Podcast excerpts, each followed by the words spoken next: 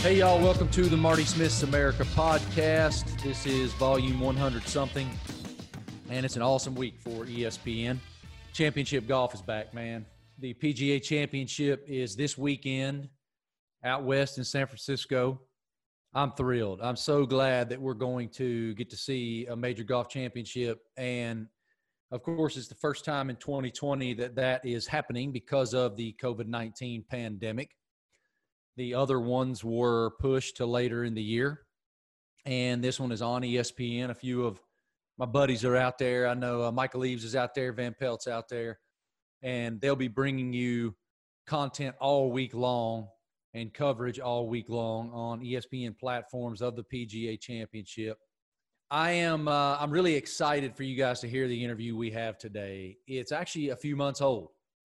I went out let me give you the backstory quickly before we get to the actual interview. I was at the Daytona 500 in Daytona Beach, Florida in February. Got the opportunity to interview Brooks Koepka. Brooks was doing an appearance on behalf of the PGA Championship out in San Francisco at the Giants uh, baseball park. And Harry Hawkins, my boy. He's my uh, feature producer, extremely talented, extremely talented feature producer. He and I have done several pieces together for television. And so they flew Harry and me out to San Francisco. So I'm at the Daytona 500. I interview Kyle Busch the morning of the Daytona 500 race. I leave Kyle, get in a car, haul freight over to Orlando, Florida leave the Orlando airport on a direct flight to San Francisco. Uh, stayed the night there, got up the next morning, and went over to Oracle Park and spent the morning setting up that feature and and then had the opportunity to sit down with Brooks, who, of course, is the two-time defending champion of the event, which was supposed to have taken place in May, but was pushed to this weekend due to the coronavirus pandemic. And I've now interviewed Brooks several times. I first met him at a Nike event at the Masters in 2016, I think. It was either 2016 or 17, something like that. Uh, it was before I covered the Masters for ESPN, so I think it was 2016. And Brooks was doing a Nike event, and I got invited to the Nike event. I actually hosted it and that was the first time that I met him. And so, anyway, fly out to San Francisco and sit down with Brooks, and we spent I don't remember exactly now. Again, it was several months ago. Maybe 40 minutes or so with Brooks, not only breaking down his game, but also his steely nerve. The one thing that he's known for the most, other than unbelievable talent, is being completely unflappable no matter the obstacle he faces. He has amazing composure, but he didn't always.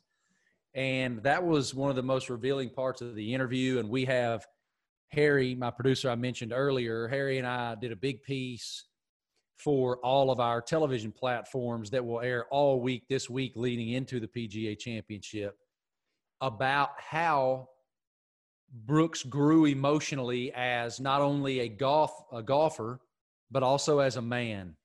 And his mother, uh, we have his mother in the piece, and she's you talk about direct. Now you think Brooks is direct? Talk to his mama.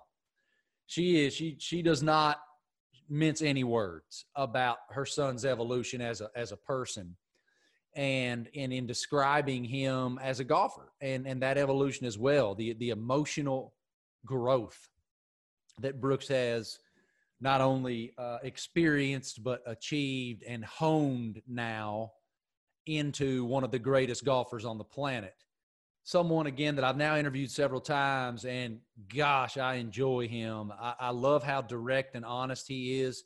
His candor is very rare. You don't meet a lot of athletes that are that direct. As we stated, the first major of 2020 is here. Get exclusive coverage of the PGA Championship August 6th through 9th on ESPN and ESPN Plus. We're just so thrilled that we get to watch a major this weekend, and we know you guys are the same way.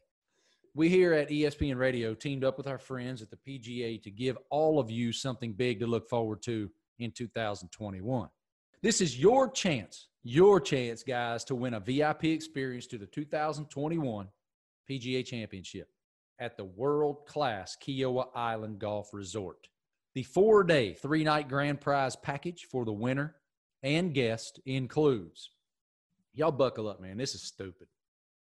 Round trip air and hotel at the sanctuary, a five star oceanfront hotel on the island.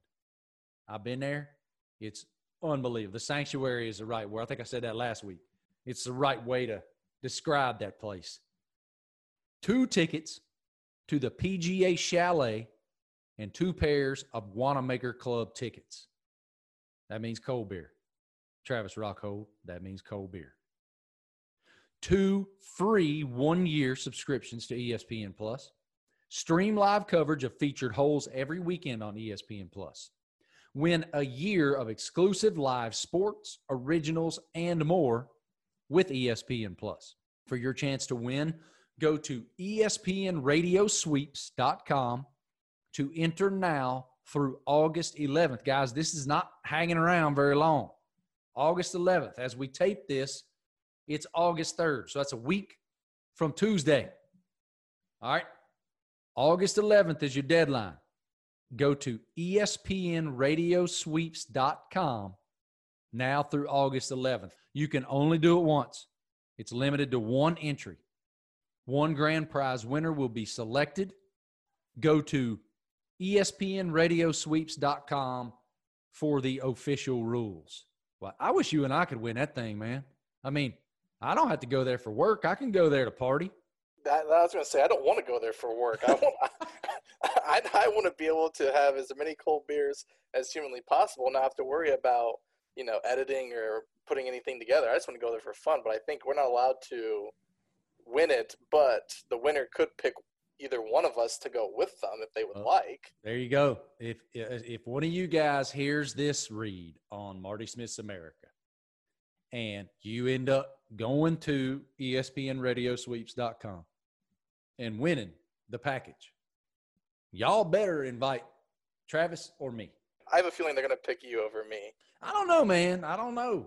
They, it might be some cute young lady who needs a date. Now, I mean, look, if it's if, it, if it's that'll work for me. But if it's a guy, they're going to want to bring the Marty party. We know that guys are your biggest fans. So indeed, they are. That's who's going to pick you.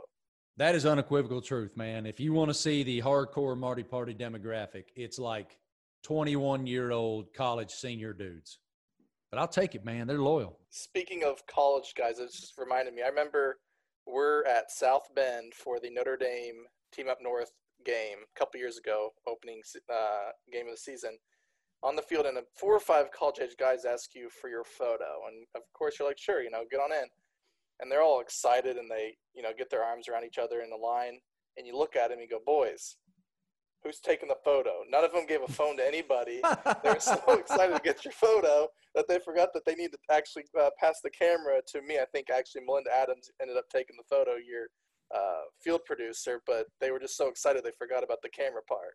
Melinda's the best, man. Melinda, I mean, she, they just, ESPN front row, our kind of PR, our, our PR department does pieces every now and then on uh, people that work at the company, and they did one recently on Melinda, who has been in the NBA bubble now for like five weeks or whatever, and she is a total rock star. Man, they are working their tails off. They are. Let me let, let me try to explain to y'all what they're doing. They are lighting live shots. They are shooting live shot. They're the camera person, the lighting person, the audio person. They're setting up all the communication between Bristol, Connecticut, and Orlando, Florida. They're, uh, of course, doing research and helping their reporters prepare. It's amazing what they're doing, how hard they're working, and I admire it so much. Uh, we're so fortunate to have folks like Melinda, another producer of mine, Andrea Pelkey's down there, Travis, uh, Patrick Abrahams, my brother. You know, uh, all all of them are down there, and they're doing such great work. And it's fun to watch. You know, folks like Malika Andrews and and of course Woj is Woj is down there it's been fun to watch those guys do their thing, and it's historic TV. I mean, those folks are living history. All right, that's enough rambling drivel. Let's get to the interview. And again, we have Brooks Koepka, and we touched on a ton of different topics. We got into uh, his PGA Championship victory last year, the Masters last year when he had a very unique experience, uh, whether or not it's easy to be friendly on the course. Bryson DeChambeau and their little their little rivalry and how he learned to control his emotions on the golf course. And if you guys love this interview with Brooks, which I certainly hope you do, I, I love doing it. Check out the Maddie and the Caddy podcast with my boys Matt Barrie and Michael Collins, two of my best friends in the company. Download and subscribe to Maddie and the Caddy and Marty Smith's America wherever you get your podcasts. Here we go, ladies and gentlemen. Buckle it up tight. Here's Brooks Koepka on Marty Smith's America. All right, brother, we're going to start with your knowledge of your own sport. There is but one man who won his first four majors within a two year span. Do you know who that person is? No. That would be you. Oh, perfect. that's, a, that's, a, good group to be. Uh, it's it's interesting when you look at it that way. I never never looked at it like that. It's it's you know nice to see all like the hard work paying off. Why do you feel like you're that person? I don't know. It's it's incredible. You look back at the run I've been on, and it's it's a wild ride. You know, it's one of those things where you don't want to take a second to kind of reflect on it because you're you're just so in the moment sometimes. Um, and you know, having this little bit of a knee injury, you can kind of look back on it, and it was it was cool to really reflect on the last few years. I don't you don't get to do it too much because golf you're going all year round. When you're in the middle of this run, how difficult is it to live in the moment and actually appreciate what you're doing? Uh, you can't. I don't think you can really appreciate and, or really understand what's going on or what you're accomplishing, what you're doing. And it's I've said it a few times where you know I'll look back on it and I'll reflect on a lot of things when when I'm done. Uh, but at the same time, you know, I had a three month break, and, and you look back and you see these four trophies. Like, wow, this is incredible. This is something you know I never dreamed of. You as a kid, you're on the you're like, oh, I want to win the PGA, I want to win the Masters, I want to win, you know, all these different tournaments. Yeah, you hope it comes true, but just to be able to play in them is pretty cool. And then you just take it a step further and win one. And you know, there's only so many guys that have won four plus majors. Um, to be have my name on that list is pretty pretty cool. What would you say to that little Brooks? Oh man, uh, just keep working, just keep going. It's it's so cool to see you know your dreams come true. I don't think there's not many people in the world where they aspire to be something and then they actually get to do it. And I think that's the coolest thing in the world. Uh, I mean, I love my day job. I love it. It's so cool. Um, you know, I look back at those moments where you know you might be running or you're running a couple miles and you just hate it at the same time. I remember thinking the first major I won, I was like, that's why I did that. I was like, that's why I struggled through whatever it is you're going through. You know, everybody has their ups and downs, and those downs sometimes are so low, but at the same time, those highs, man, they're incredible. How would you describe your performance the first three days at Bethpage? It was pretty flawless. It was pretty good. Um, you know, that was something that, I mean, those first few days to kind of do it, um, it's such a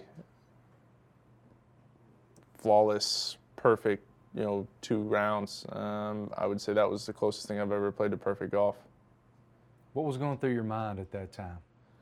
Man, it felt like uh, it felt like you could do no wrong. Um, you know, the first three days, even going into the last day, felt great. You know, sometimes just things happen where you just you can hit great shots, and that's what a major championship does. You can hit some great shots, and you get penalized. How would you describe the conditions on Sunday at Bethpage? Yeah, that's brutal. Um, anytime you can get in conditions where it's blowing 25 and, and quite gusty, um, it makes golf very interesting. Thick rough, uh, tight fairways. It's a hard enough golf course, but you throw all that into the mix plus a little bit of uh, tension. It's uh, it makes it makes for a fun show, I'm sure.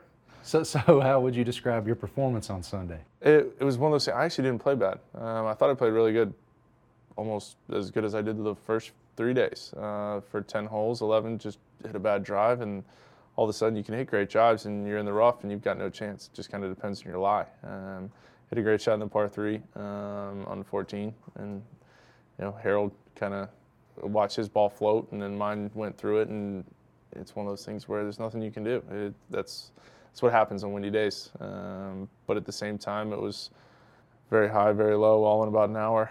It was uh, it was very satisfying to come out on top. When you're in the middle of that stretch from 11 through 14, and it seems to be unraveling, how do you make sure you maintain composure? Just stick with the process. Everything I've done, um, you look at it. You've got this attitude of, "Hey, I'm here to win, and that's what I want to do." And you know, things can go sour on the, you know, during that stretch. They could have gone sour way earlier too, but that's why you play good enough those first three days and give yourself that little bit of lead, uh, a little bit of extra leeway, just in case something does go wrong. It was a unique crowd too. Yeah. Those New York crowds. Oh yeah, they'll let you know. They're they're chanting DJ's name throughout yeah. that entire period. What's that like when you hear those chants and that's your performance in that moment? It was it was interesting. Obviously, in golf, that really doesn't happen that often. Um, and then you throw into the mix of, wow, I know I'm screwing this up, and then they'll let you hear it. It's that's what sport. That's what a good sporting town does. Good fans. I, I enjoy that. Um, it kind of woke me up a little bit. It woke me up to the fact of, wow, this is a lot closer than it really is, and you need to step it up. But at the same time, that's I love that. I love that. Sometimes you got to be called out. Um, sometimes you got to really be put in your place, and, and they definitely did that. They helped me. There are a lot of athletes. Probably it's not an overstep to say most athletes fall apart when that's the environment. Why do you thrive in it? Why did you just say that's how it should be?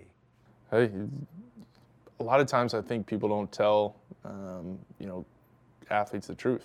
A lot of times, you know, even in your inner circle, they're, they're going to tell you what you want to hear, and not not exactly the truth. And sometimes you really got to know when you're screwing it up or when you're doing something great. And and they let me know. I like that. I like that. Uh, the fact that I was able to spin it positively. I don't know how many guys would actually spin it that way, but for me, it was it was something that needed to be done, and it was a wake up call for sure. How many of your peers you think could have done that? There's a few, select few. Um, you know, you got to be mentally tough. I think that's that's what makes the great ones great. Um, your mind sets you apart. Yeah, I mean everybody's talented, but at the same time, you got to take it a step further, and to be able to do that is all mental. What was your emotion when it was finally over? And I was glad. I, I was so happy it was done. it was exciting to have it uh, to be finished, but a sense of relief. Um, you know, the, those last hour and a half was so stressful. Uh, I think it took me like two days, two three days, just to kind of decompress from everything that was going on. And uh, but at the same time, it, to defend, I mean, it's so hard to actually do that. Um, and to you know do it at the U.S. Open and then the PGA to have both those back to back was uh, was pretty special. What is it that makes defending so difficult? I think sometimes your expectations can get in the way. Um, you're like, well, I won it last year, so I should win it again. I think sometimes you can, but you're looking ahead, and that's where I think a lot of uh, nervousness, pressure. I think that's that's where all that comes from. Looking ahead instead of staying in the moment and just being like, hey, I just got to hit one golf shot and that's it. And wherever it goes, it goes. And accept it and move on. You know, when you start thinking about results is when when you feel pressure uh, because you're thinking about what's going to happen if I do this. So you're looking ahead. So you just got to stay in the moment. On that note, I'm going to ask you to look ahead. what would it mean to get three straight? Where would that place you in history? I have no idea. It'd be pretty cool. Um, I, it's incredible to even think about it. The fact that I've got a, a, chance to win, you know, three PGAs in a row is it's wild. Um, something I never really thought was ever going to happen, and here I am. So it's it's pretty cool. You have Wanamakers. You have U.S. Open trophies. Let's discuss the green jacket. What would that mean to you? To win that thing. Yeah, that would be that'd be ideal. Uh, but every year I play, I seem to get better and better. You understand the golf course a little bit more and and really know where to attack it. 2019 Masters was interesting for you. What do you remember about that Masters? I remember dunking one in the water on 12. It's hard to forget that. I was just told that last week by somebody. Um, you know, hey, I, I played great. I really did. I played I played a solid four days of golf, and even the ball that went in the water, I hit a good shot. Um, I know people are like, you know, you got to aim for the center of the green. It's exactly what I was we were trying to do. Um, and then the wind just puffed up, and you won't see four guys um, hitting the water like that all in a row without um, something going on. It, I actually backed off my first shot because the wind was off the right, and we thought it was off the left. And then I, I'd encourage anybody to go on that tee um, and see which way the wind goes because we don't even know. as we're hitting it. That smile while you're telling me that it makes me laugh. Yeah. Why? What is that? It's just you know there's some times where you can you can hit good shots and they just don't they don't work out and you know that was one of them. I, I hit it exactly how I wanted to. You could just see it climb a little bit at the end and I was like oh boy we're in trouble. Um, and at the same time it was cool it was cool to see Tiger win. You know you got to remove yourself from the situation I think sometimes and and look at it. Wow that was that was history right there. I think that was so good for our sport, so good for fans, good for um, the players, good for everybody involved, sponsored. It doesn't matter who you are. If you're a golf fan, that's what you needed to see, and that's what you wanted to see. Um, I knew everybody was cheering for him. It was pretty obvious there. Um, and it, it's it's cool to see. It really is. It's it's special, and, and to be kind of have a front row seat to it um, made it uh, made it even better. So I imagine you were quite aware of what was happening behind you as he was starting to make that charge late in the round. What, what, was that like? Are those roars just different? Do you just know? Yeah, at Augusta, you definitely know you know which player it is by the size of the roar, and then especially with having them right behind you, everybody's wanting to try to get a front row seat, so they're all coming up to our group. Um, you know, that's kind of one of the disadvantages, I guess, playing in front of Tiger. Um, everybody's always coming up and jockeying for position, uh, trying to find their spot, but they'll uh, they'll let you know. And at Augusta, it's incredible. I love the the way the roars they just echo in that place, and it's it's really truly cool to see. I was standing on 18. What a blessing! Unbelievable blessing as he's walking up the fairway. He taps in, and as he's walking to sign his card, you're standing there. Schauffele standing there, JT standing there, Rickie standing there, everybody. All of the young stars of the game are standing there. Why was it important for you to wait for him? I wanted to see it. I wanted to congratulate him uh, for seeing everything he's been through. Uh, you look at where, you know, a lot of people don't have uh, the insight and, and, see what goes on when he truly was hurt. You know, I remember I saw him at Medalist and he was out there with, with Charlie and everybody. And I mean, he looked awful walking. He really did. He didn't look in good shape. He was he was just struggling, um, and you could see it in his face, and you can see it in his eyes. And you know, to see where he was, and I think it was 2017, um, to where he is now, you know, it's it's a feel good story. It, that's that's probably the best way to describe that. It's it's neat to see. What chance do you, would you have given him in that moment that you would see what you saw last year? Oh, looking at him, I, I wouldn't have given him a shot. Um, I don't think. Yeah, if I was a betting man on, on that day, I probably would have said he had no chance of winning, uh, ever winning again. But at the same time, it's Tiger Woods, so you never count him out. When you fall one shot short at a tournament like the Masters, especially the Masters, how often or, or, or, to what degree do you go back and look at this shot or that shot? Is there one that you'd want back? Yeah, I mean, obviously 12 would uh, would be the one I want back, but at the same time, he made it look closer than it was. I think that's, you know, he he bogeyed the last. You know, he he made it look closer than it was. You know, you look at the, I guess the leaderboard now, and you only see one by one. Oh, you know, I missed a putt on 17 and 18 listen, I hit good putts. They didn't go in, um, and at the same time, you know, I made some mistakes coming down. Uh, to hang one up there on 16, uh, just blocked it a little bit, and he makes birdie. There's there's your swing. Um, hit some good putts, just didn't go in, and you know, to to win a golf tournament, you got to play really good. Simple fact, and he just did that better than everybody else that week. How do you describe your emotional approach to golf? I just try to make make the best of whatever the situation I've got. I think a lot of times guys get caught up in um, you know what they're doing and, and what other people are doing. Where's so and so on the leaderboard? How are things going? I'm just out there. I don't want to say it selfishly, but I'm only concerned about what I'm doing. I'm concerned about how I'm gonna um, you know make birdie on this hole or get up and down for par or whatever it might be. Trying to make the best of that situation. And uh, anytime I can you know try to improve um, on whatever you know the score, or whatever it might be. You, you just get it done. There's no way around it. You just get it done. How was that emotional approach developed? It's, I guess it's been fine tuned over the last maybe five, six years. Um, it was very super competitive um, ever since I was little, and I think sometimes it can backfire a little bit. You got to know when to really push yourself and when not to. And I think being a little bit older, um, you know, the more golf you play, the more understanding you have of how you respond to things, how you understand pressure, what, you know, in certain circumstances. Hey, listen, I'm, I'm a bit jazzed up right now. I know this ball's going to, seven iron, you know, not going to go 195. It's going to go 205 just because of the situation. You, you understand how things work. And I think a lot of times that's why you see guys really don't come into their own until they're, you know, in their mid 30s. They've played a lot of golf, they understand it. And I think that's what makes golf so unique and so special. What role did Chris Malloy play in your development emotionally? Uh, yeah, I mean, he toughened me up, that's for sure. Malloy was he was he was tough on me. Um, I remember I ran those steps at Doak. I can't tell you how many times for punishment workouts for everything I ever did. Um, it taught me I just had to be tough. Uh, I knew I wasn't born to do this. I guess is a good way to put that. You know, you look at guys like Rory was destined to be, you know, one of the best players. Justin Thomas was destined to be Tiger. All these guys, you know, I, I wasn't. And Why? so, I mean, you look at it tournaments uh, ever since we were little. Um, you know, guys would get into tournaments. I, I couldn't get into them. Uh, you know, obviously politics play a little bit of role in that, but at the same time, you know, I, I couldn't.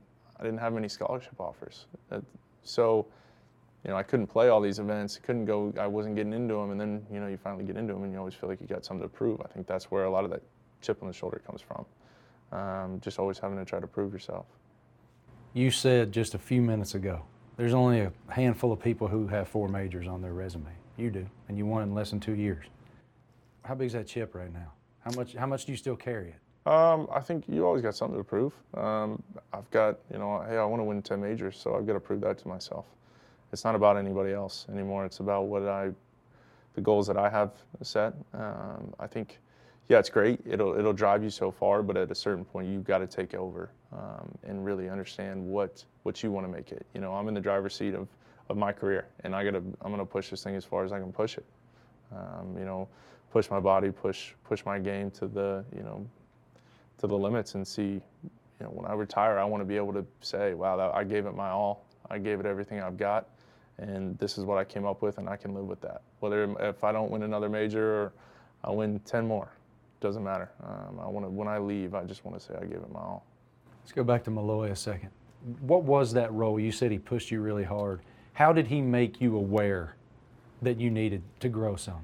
Yeah, I think it, a lot of it, being an 18-year-old kid. I think sometimes I don't want to say I was slow in the maturing um, side of things, but it was you need a little kick in the butt every once in a while. Everybody needs a little reality check, and hey, you know, 18 year old kid going off on your own in college, you know, you're thinking, wow, this is great. But at the same time, you're there to, I'm there to go play golf and go to school.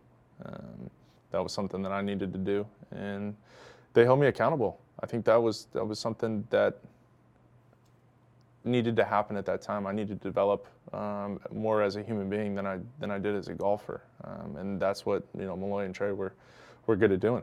Uh, they were able to get me uh, you know, to grow up as a, as a person and, and, mature. Yeah, I don't like looking back at me either. Not somebody I want to see, brother. Trust yeah. me. When you do though, when you look back at that 18, 19 year old kid and the emotions involved and the way you approach the game, what did you see? And if we saw it, what would we see? Uh, I think well, you'd see a hothead. I was very, very. I run hot. Um, I was passionate. I just never understood why I could why I push it 15, 20 feet to the right. Um, and then you know you start to understand. Listen, I, I'm aiming at the flag every shot, right? And it's not going in the hole, so I'm not hitting it where I want to anyway. So why are you going to be pissed if you miss it 10, 10 more feet to the right? Just make the putt and it's done with. Um, just understanding how it doesn't need to always be perfect. You can get it around and you can shoot a good score. It just doesn't have to be perfect. You said something that intrigued me a minute ago about how you weren't supposed to be that guy. Mm-hmm. You weren't supposed to have this career. Why do you have this career? I've just always had something to prove. Um, you know, I've always believed that I could be the best or I am the best. You know, everybody, every great athlete, doesn't matter what sport you play, if you're that's your mentality, you're going to be successful at whatever you do. Um, you know, to the best of your ability. Some guys, you know, you get on the PGA Tour, that's just good enough. They're satisfied. Um, with me, that's not the case. I'm trying to be the best. I'm trying to be the best I ever played. And anybody that says they're not trying to do that is, to me, it doesn't make sense. because that's what uh, that's what we're here for. Because to be the best, you've got to win and win consistently. A couple more things. There are some athletes during our generation and even before who it seems to me did not show up to make friends. They did not show up for relationships. They showed up to kick your ass. You strike me as one of those guys. Now I'm on. I don't know, right? This is this is an inference on my part. You strike me as one of those those guys. To what degree, what weight do you put on friendships or relationships with your peers versus what you're there to do? Yeah, I think some you got to separate it. Um, a lot of times, I don't I don't play a lot of practice rounds with guys. Uh, simple as I just don't want to give them information. Um, they know, hey, if I if I push one to the right, I can carry that bunker. They know how far they hit it. Uh, they know how far I hit it. You know, each club and all these different things, so they can get a little bit of gauge out of how to play it, or if I feel like I've got an advantage on somebody else because I saw this and I don't think most guys would see it. I'm not about to share it. Um, you know, call it selfish, call it whatever. It's not. Uh, I'll watch guys. I'll watch guys play other holes, um, and just kind of stand back and, and take it all in. But you know, it's different. You know, you get in the clubhouse, you can talk. I don't mind talking to the guys, uh, hang out with them. Obviously, there's a lot of guys down in Jupiter. Um, there's probably 20, 30 guys. But at the same time, I've got my friends. I've got my friends that I grew up with, guys that are around. I don't need to. I don't need to see them every every week out on tour and every week at home too. Um, you know, I, I enjoy getting away from the game. My a lot of my boys, you know, they could care less about golf, and, and that's kind of been my outlet, getting away from golf um, sometimes. And I think that's what that's what's able to make me uh, me. What perspective does that give you when you're not around yes men all the time? Oh yeah, no, my boys will tell me exactly how it is. They'll uh, they'll let me know when uh, when I've done something stupid, when I've opened my mouth and I shouldn't have, or, or done anything. Just accountability. That's what you got to have, and you got to have those people around. Because if you don't, then you're kind of living in a fairy tale land.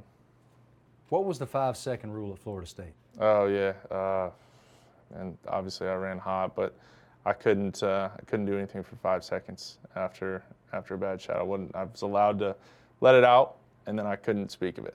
That was it. Um, you know, obviously I wasn't allowed to slam a club or break a club or do anything to the bag, but uh, I could have five seconds where I could pout and be fussy about it and be act like a kid, and then after that it was done with. And I think that's what kind of progressed into the no emotion, the no. Um, what you see today. I think that's what it is. It's just okay. Well, it, it's gotten a lot less now. Uh, you know, it might be a quarter of a second, but other than that, uh, you won't see much. How respected do you feel by your peers and the folks on tour? Um, I, I don't know. That's a good question. I don't. Um, I think a lot of them would say that. I don't want to say it a loner, but a lot of you know, I'm there to win. That's what I'm. That's what I'm showing up to do. I feel. I feel there is a lot of respect. Um, in golf's one of those things where you look at it. I have nothing but respect for Rory, uh, Tiger, Justin, all these guys. Um, you know, we definitely show it to each other, but at the same time, everybody wants to kick everybody's butt. So, um, you know, there'll be a lot of times from years from now, uh, Rory's going to kick my butt and I'm going to kick his. It's just simple as, and hopefully it stays that way. It makes the game fun. Um, you know, you want that competitive fire. You want that.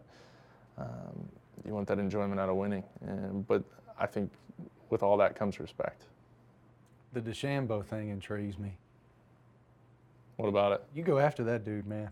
Well, if you're gonna set me up on a tee, I'm gonna take a swing at you. you can't troll a troll. I said that. You know, it's one of those things where it's. Listen, I said my piece on it. I said, you know, what I thought. I thought it was, you know, the slow play thing. Um, it just he didn't like it. You know, he, we talked about it, and, and then you know to come out, you know, he told me to not say anything, and he just kept going. So I'll, I'll let you have it. No, no problem with me. I'll, I'm not afraid to open my mouth. Walk us through your recovery and rehab from your knee. What did it entail, and, and where are you with it? Yeah, so obviously slipped in Korea. Uh, flew back on Saturday. Got back to States, I think, on Sunday, and then Monday I was in doing rehab. Uh, it was a quick turnaround. Didn't have much time to think about it. Um, the guy Derek uh, Samuel out in San Diego was important. He came in. Um, my physio Mark Wall came in. Uh, everybody looked at it. We, you know, obviously had MRIs and tried to figure out the best way to approach it. And you know, we figured PT was the best way to go about it. And I spent um, quite a few nights in Miami. They'd fly down to Miami, and we'd go do some work in a hotel. And next thing you know, uh, be back in in San Diego. And I spent pretty much from the middle of November all the way till early January there before I left for the Middle East. Um, just out there, wasn't wasn't cleared to hit balls, but until December like 20th, and uh, so only had about only hit about five six times before we actually went to play in the Middle East. But the the rehab, it's going well. Every day's a process, man. You just gotta understand that every day you're gonna get better and better. Uh, you're gonna have your good days, you're gonna have your bad days, and but at the end of the day, you're progressing towards where I want to be. I want to want to be healthy. Want to be 100%, and it might it might be a while, but at the same time, it's strong. It's strong now. Uh, I think that was we kind of had a little bit of the wrong approach to it in the the first uh, first go around, and that's why I think last year it bugged me so bad. When was the last time you went that long without hitting a golf ball? Uh, probably with my wrist, my wrist issues. Yeah, so probably I think it was what 2017. Um, other than that, yeah, it's been a while. I, don't, I usually don't put it down for three months. Uh, it was it was interesting. You know, you, try to find that competitive fire in something. Uh, it doesn't matter what it is. You know, it, for me, it was the rehab process. It was okay. Well, now I can actually get up out of a chair without pain. Um, you know, I couldn't even do a quarter squat, and then all this all of a sudden you're I've got weight in my hand and you're trying to find that competitiveness um, in the rehab process, which was quite interesting. As a guy who is so fit and does work so hard towards excellence, what is that like when that is your victory for the day? This was probably the hardest I've ever um, had. Uh, I don't know if anybody's ever dealt with the patella, but you know the kneecap came up and twisted. It was in the fat pad. Um, so we had to get that off, and then you know the tear's still there you know, it might it doesn't feel anything like my right knee. Uh, my right knee, you know, I can do whatever I want on it. Left knee, I'm still a little cautious on it. Um, it's strong, it's stable, uh, which it wasn't three months ago, two months ago, not even you know, a month and a half ago. But to have it feel like I'm able to do things now on it. I mean, I couldn't walk on it without. not sure if it's going to go left, go right. You know, I didn't know what it was going to do. Um, but to be able to feel strong and, and stable has, has been a big key in this whole process. I told you guys he was honest. I mean, I enjoy him so much, man. Let me tell you another cool thing about Brooks Koepka, dude. So I don't know when it was. It was a couple, maybe it was last month or two months ago. A massive box shows up on my porch. I mean, massive. And I'm like, what is this? So I opened the box up, and it is a black box that is probably three feet long with a huge BK on the emblazoned on the box.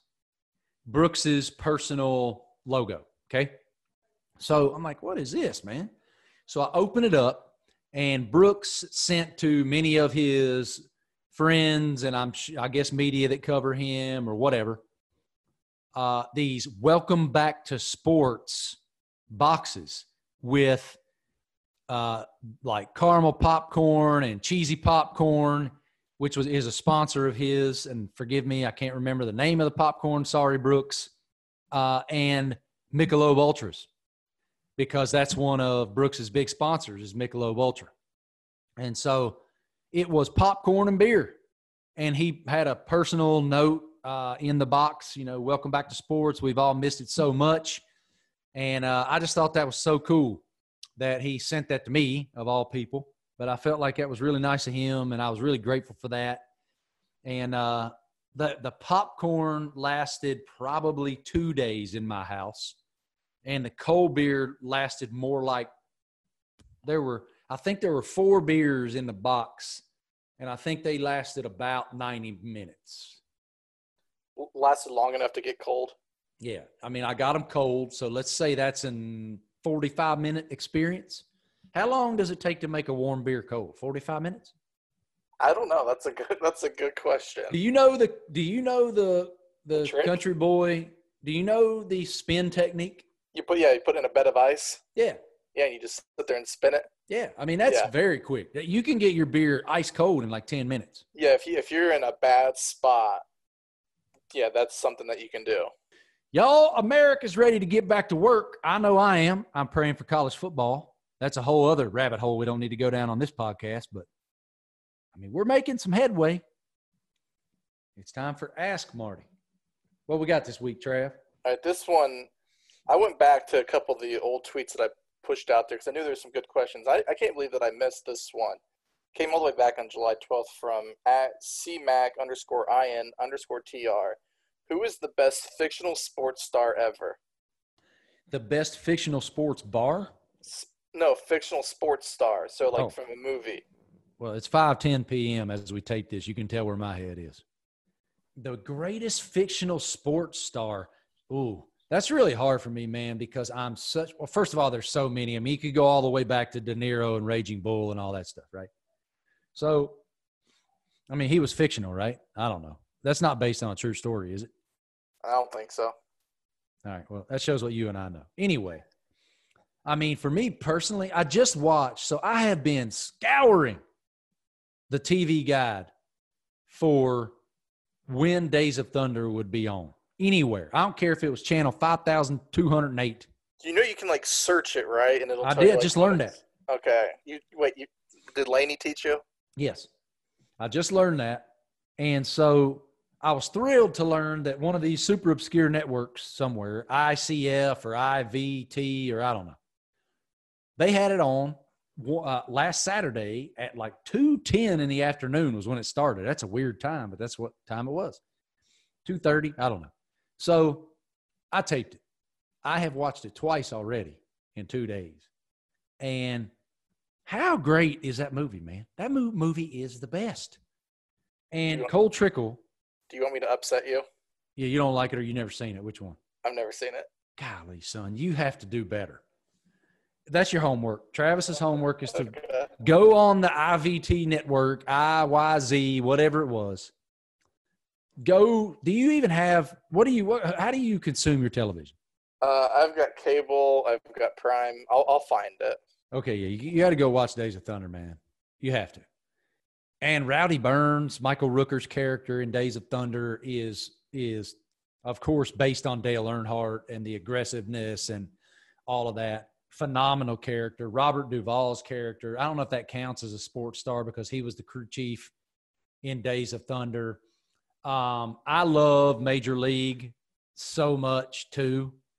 Uh, I love all like I love all those characters, whether it's Pedro Cerrano, whether it's Wild Thing Vaughn, whether it's I mean Eddie Harris is one of the funniest characters ever for me. You trying to tell me Jesus Christ can't hit a curveball? I mean, this a hilarious movie. Jake Taylor, on and on and on. So I love Major League.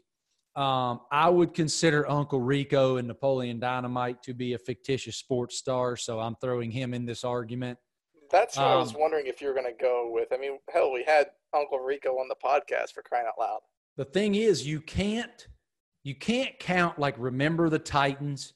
You can't count Junction Boys. You can't count uh, Friday Night Lights because all of those are real people in in terms of the movie. Now there were fictitious characters in the Friday Night Lights television series. You could go there, whether that's Jason Street, the quarterback, whether that's Riggins, uh, whether that's uh, Smash Williams. All those guys were. I forget Michael B. Jordan's character in Friday Night Lights.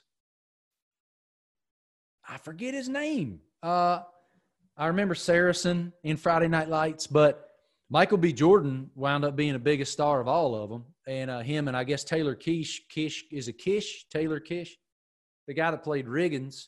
He's a pretty big star. He's been in some big time monster feature films. What are some? I know I'm forgetting. A, uh, there's a Mine- like Roy Hobbs. What about Roy Hobbs? Was that fictitious? I don't. Mine would have to be Charlie Tweeder from Varsity Blues. Yeah, that's a great one. That's a great one. Tweeder's a good one. Tw- Tweeder drinks beers because Tweeder drinks beers. Um, that's a great question. That's a great question. Um, you know, you could. There's also all the other racing movies that I haven't mentioned. There's so many great racing movies. I just chose Days of Thunder. Six Pack has a ton of amazing characters in it. Um, You could do Shane Falco from The Replacement. oh yeah, I mean, Kathy Ireland was pretty good in necessary roughness. I've rendered you speechless, Travis. Um, it's funny. That's a little bit of an inside joke between Travis and me because we have, we are, I will just go ahead and say it. We are efforting getting Kathy Ireland as our guest on the podcast. I, I slid into Kathy Ireland's DMs, man. I just sent her a direct message and she had been, uh, like mentioned my book on social media and that she loved my book. And I was, of course, blown away by this um, for a lot of reasons. And so I just was like, well, if she has any clue of who I am and like my book, why don't I, uh, why don't I just ask?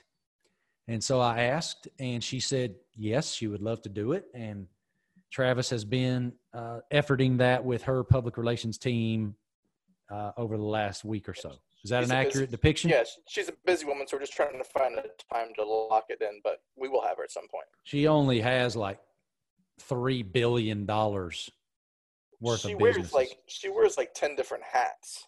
She's a mogul. She's a business mogul, bro. Yeah, I mean, she is unbelievably successful and has so many. Like, I love people. I'm fascinated by people like her. I want to interview people that inspire me. the one thing about us, especially me, is I will bother people to the point where I think they give us the guest just so I will leave them alone. Well, yeah, you're really, really good. You're persistent. There's no doubt Yeah, about your persistence. I don't I don't take no for an answer. I'll you know they'll say hey email me in a couple weeks. I'm like all right, so I'll, I'll just keep bothering them until they finally just give in. That's one thing that makes Travis great. Is I I I, I will tell you all this. Not only is he my friend, but I never ever ever have to question effort. Never.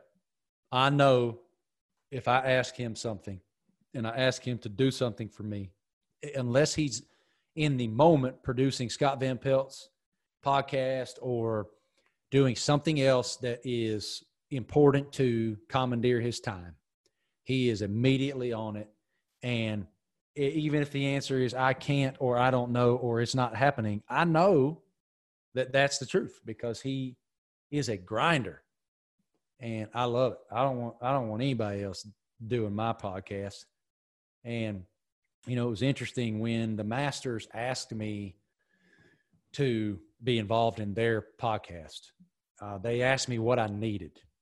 Their quest, their their one that like they they said, Marty, what do you need for this to be great?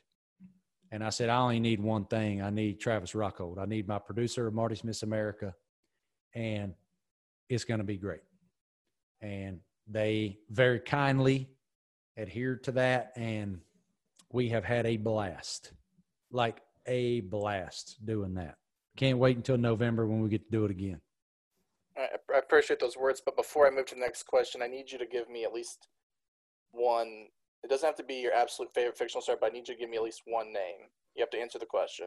Oh, I do have to answer the question. Okay, I'm going to say my favorite fictional my favorite fictional character ball player ever.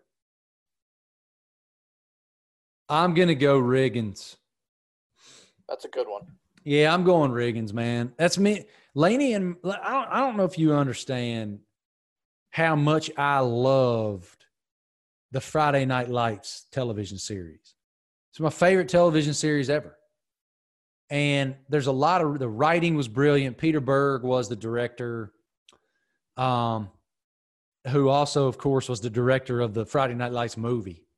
I love that, like Coach Taylor and the whole the way that that that that character was played with so much like empathy and the way that they wrote the familial dynamic between coach taylor and tammy taylor his wife and the way that they really developed the characters so deeply it was just unbelievable aside from the football which i love like you guys know me by now you know how much i love the entire high school football mystique, the entire thread that is high school football.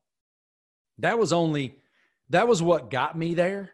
it was the great writing and the character development and and really really the immersive the the immersive entertainment that that thing was is what kept me there.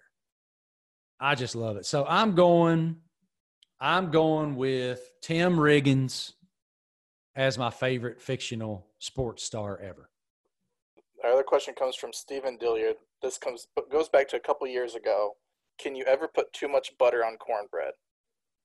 No, no, you you cannot. Um, you cannot, and that it doesn't matter what type of cornbread it is. It doesn't matter if it's the the type that's not as sweet. My mom always made sweet cornbread. And so it's like pound cake almost. It's so delicious. And you can slather that in real butter is better than I remember when my mom one time my mom got margarine instead of real butter and I thought my father was going to throw up on the table. It, it it didn't go over very well. It was like the it was like the the stuff the whip looking stuff, country crock or whatever that stuff oh, is. Yeah, yeah, yeah. Margarine and it, yeah, maybe margarine had a little bit less fat in it or whatever. Maybe that's why Mama got it, but it tasted like licking a cardboard box. And so we go real butter in my house. Uh, at the at the grocery store here, there's this huge like lump. I mean, it's a big old like loaf. It's not. It's like as big as half a loaf of bread. That's that's the size and shape of it, and it's like the Amish butter. And it comes in that big old, big old lump. And we buy the big lump. It's delicious and far more nutritious than margarine. There you go. I love the cornbread, but I always I always vote biscuits. Look, man, I'm fine either way. I'm a cornbread man, but I can't say no to a biscuit. That's where the whole thing started. I was on a I was on a flight I was on a cross country flight one time where I had gotten on the plane and fallen asleep. And uh, I don't remember if it was a red eye and I woke up or if it was an early morning flight and I woke up and they were serving breakfast. And I have, I might even been hungover. I can't remember. But the flight attendant comes by with a basket of biscuits. And she looks at me and she goes, Would you like a biscuit, sir? I'm like, I said, well, hell yeah, I want a biscuit. And I got to thinking, I, I'm a little bit of a nutrition nerd, but I can't turn down a biscuit. I can't. I can't say no to a biscuit. Especially on a flight, you can't. You can't be too selective on a flight. And they're good, man. I give American Airlines a lot of credit. Their biscuits are really good, and I sometimes I can't even. And and I'll be like, I'm a honey guy. I eat a lot of honey, local honey and stuff here. You love your honey and everything. Yeah, I eat I eat a lot of honey, man. I mean, I've seen you put it in your yogurt, your coffee. I mean, you yep. put it in everything. I do. And there's a reason, man. It's natural sugar. I mean, it's sugar that your body can process. And is it added calories that might be unnecessary? Yeah. But I would rather have it's like drinking red wine versus beer.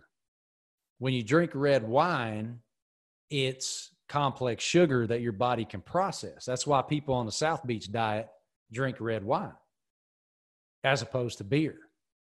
Um, I just go ahead and drink beer and red wine. I don't care. But anyway, that's a little bit of a, a tangent, but I do put honey in my coffee every day. I put honey in my yogurt uh, to sweeten it up a little bit. And um, I put honey on my biscuits. And that flight attendant that morning, when I asked her, "Is it? Do y'all have any honey?" She brought me a honey. And I was very grateful for that honey. Before we go, did you happen to catch the Carolina Hurricanes uh, Twitter account today, Marty? No. Enlighten me. So, uh, you know, they're holding hockey's having games during the day, you know, with everything that's going on. And uh, 109 p.m. today on August 3rd, the Carolina Hurricanes tweeted, "It's a Marty party," and it was uh, a gif of one of their hockey players. What? Yeah, so one of their hockey players, Jordan Martin Martinook, it's spelled M A R T I N O O K. That's his. You did a good name. job pronouncing it. Yeah, but they tweeted it's a Marty party, in which I replied that it sounds like we need to get this guy on. If they're calling him a Marty party, like I feel like this is a you know you live in you know the area. I feel like this is a joint venture. Then if they're going to call him a Marty party, you are the Marty party. We need to have this guy on. Yeah, if they're going to call him the Marty Party, he should join the Marty Party. Yeah, I didn't know if All you right. saw it today. So that, no, that's, I did not. that's another um, that's another person I think we're gonna have to go after. I think you should call the Hurricanes. That might actually be. I think we might be able to pull that off. So I think we'll be good. So that's uh, we're gonna have to try to get a, uh joint Marty party uh, with the Carolina Hurricanes going. All right, that sounds good. I mean, it makes sense. I live uh, two and a half hours from where he plays, something like that. Uh, all right, man. Um, I hope you guys enjoyed Brooks Koepka. Thanks to him for being willing to sit down with me uh, out there in San Francisco a few months back. I hope you guys get to see the television feature as well that Harry Hawkins and I put together. Harry did a great job putting that piece together, and and uh, and Greg Jewell and everybody involved in the features unit that that oversees all of our golf features. I love getting to do those so much. They're so fulfilling for me, and uh, I hope you guys enjoyed that interview. Thanks so much again to Brooks for for his time, and and Blake Smith, Brooks' agent as well, in helping setting all that up. So, um, thanks so much to our law enforcement officials all over the country working hard to keep our community safe. Thank you to our fire and rescue folks, first responders who are risking their lives to save lives. And I'm so grateful for our military. We live in a free country, we live in the greatest country, and it's because of the sacrifice of our men and women in uniform. So thank you so much to all of you guys for your sacrifice and for working hard to make sure we're free. Hope y'all enjoyed that. That's Marty Smith's America, volume 100 something. We'll be back next time around and we'll see y'all then. Take care.